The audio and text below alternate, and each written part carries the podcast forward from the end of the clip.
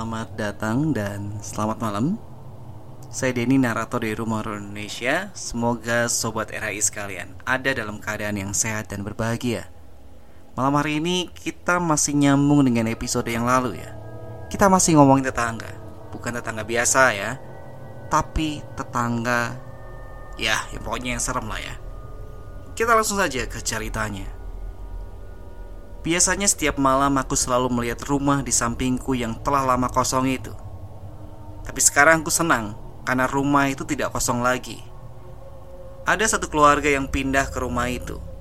Dan aku melihat seorang anak yang tampaknya seumuran denganku. Aku ingin menjadi temannya.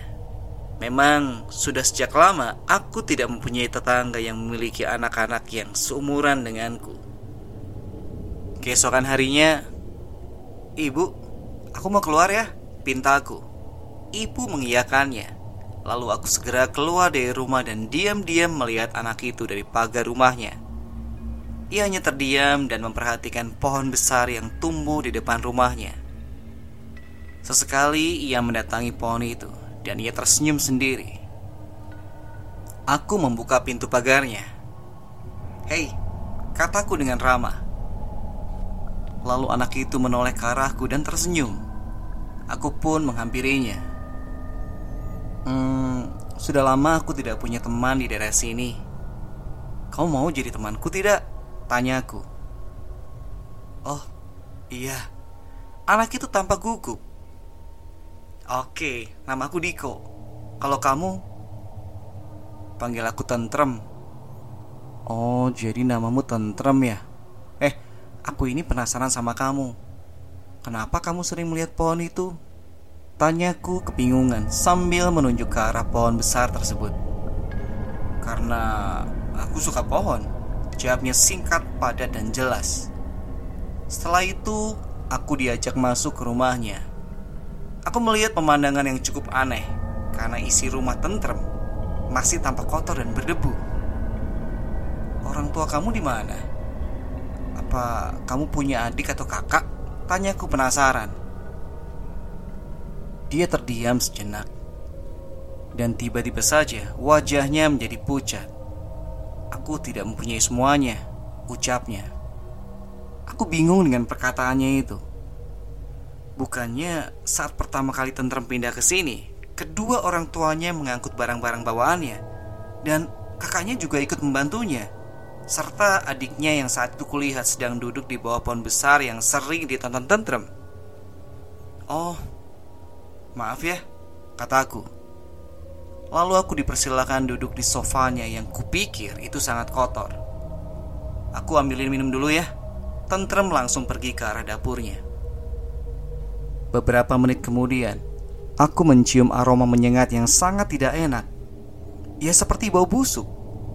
Karena aku tidak tahan dengan baunya itu, aku pun pergi menyusul tentrem sambil ingin menanyakan tentang bau itu. Tapi baru saja aku mau masuki ruang dapur, aku berhenti seketika. Aku melihat tentrem sedang memasukkan sesuatu ke minuman yang dibuatnya. Ya, sejenis serbuk. Apa itu? Kalau aku membaca kotak bungkusnya itu. Dan astaga, aku kaget di sana tertulis racun tikus. Apa maksudnya ini? Tentram sangat jahat padaku, batinku.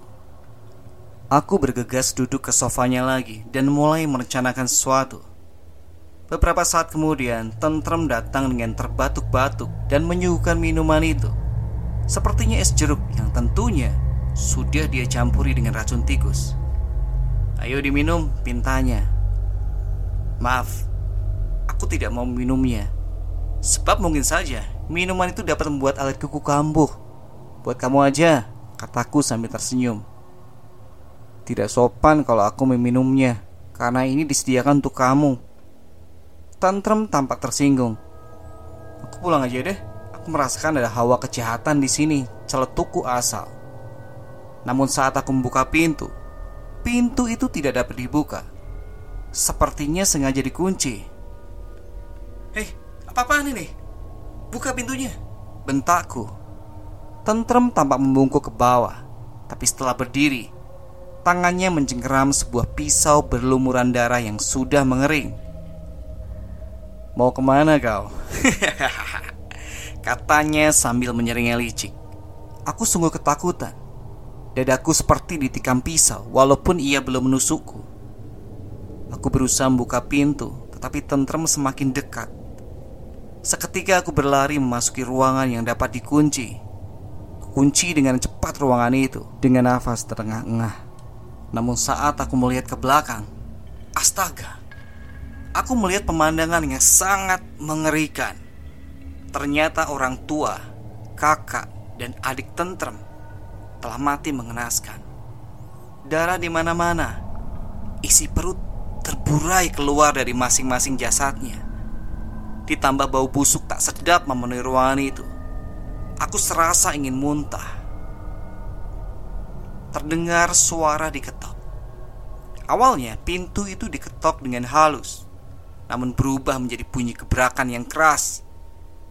Tentrem menusuk-nusuk pintu itu dengan pisaunya Hingga lama-kelamaan membuatnya sebuah lubang yang cukup besar untuk melewatkan tubuhnya Aku memecahkan kaca jendela untuk kabur.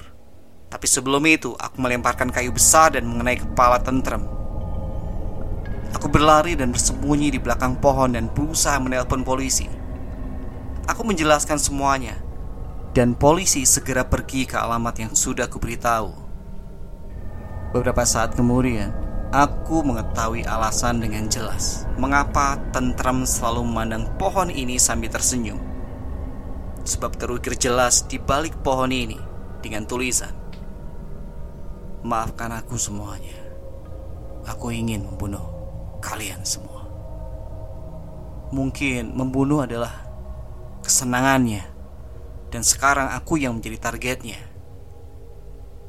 Di tengah renunganku itu Tiba-tiba tentrem muncul dengan tampang yang sangat tusuk dan jahat. Berbeda dengan sebelumnya Aku berusaha lari dari rumahnya tapi pagar itu terkunci.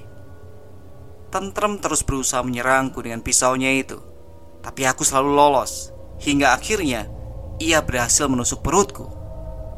Aku pun jatuh tersungkur. Saat tentrem ingin menghujamkan kembali pisaunya ke perutku, rupanya keberuntungan berpihak kepadaku. Genting rumah tentrem rubuh menimpa dirinya hingga ia terjatuh dan susah untuk berdiri lagi. Rupanya genting yang menimpanya cukup banyak.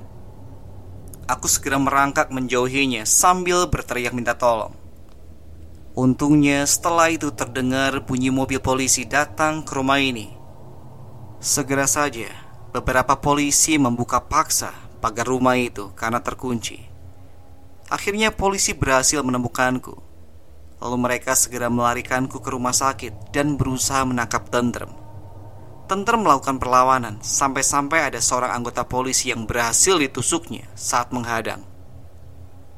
Tapi akhirnya, Tentrem berhasil dilumpuhkan. Ia ditangkap dan dibawa ke kantor polisi. Tiga hari kemudian, aku diperbolehkan pulang dari rumah sakit.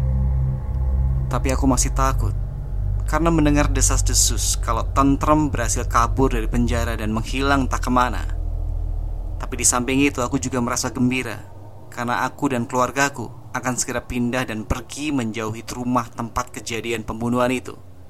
Semoga saja aku bisa melupakannya dan merasa aman dari serangan tentrem. Dan kisah penutup kita di malam hari ini adalah siaran di radio. Suatu malam teman siaran gue izin gak masuk Sehingga saat siaran jam 8 gue sendirian. Oh iya, Gue berprofesi sebagai penyiar radio yang sering memutar musik-musik dari band indie. Ketika jam siaran dimulai, gue mempersiapkan beberapa playlist lagu yang akan diputar. Setelah itu, gue membuka suara, tanda acara gue bakal mengudara.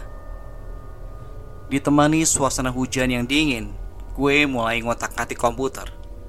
Mulai mencari bahan obrolan yang akan dibicarakan di radio. Di sela-sela waktu itu, Gue yang sedang mendengarkan lagu lewat headphone. Mendengar suara desahan manusia. Apabila digambarkan Suara itu mirip suara desahan nafas dari mulut tapi kencang. Aneh Padahal tak ada seorang pun Karena di ruangan siar selain gue Yang ada cuman gue. Karena pikiran gue saat itu masih positif. Gue memeriksa sebuah bilik yang berada gak jauh dari tempat duduk gue Itu semacam bilik untuk yang lurusin punggung lah. Tentu saja gak ada siapa-siapa di sana. Waktu gue masuk juga gak ada siapa-siapa.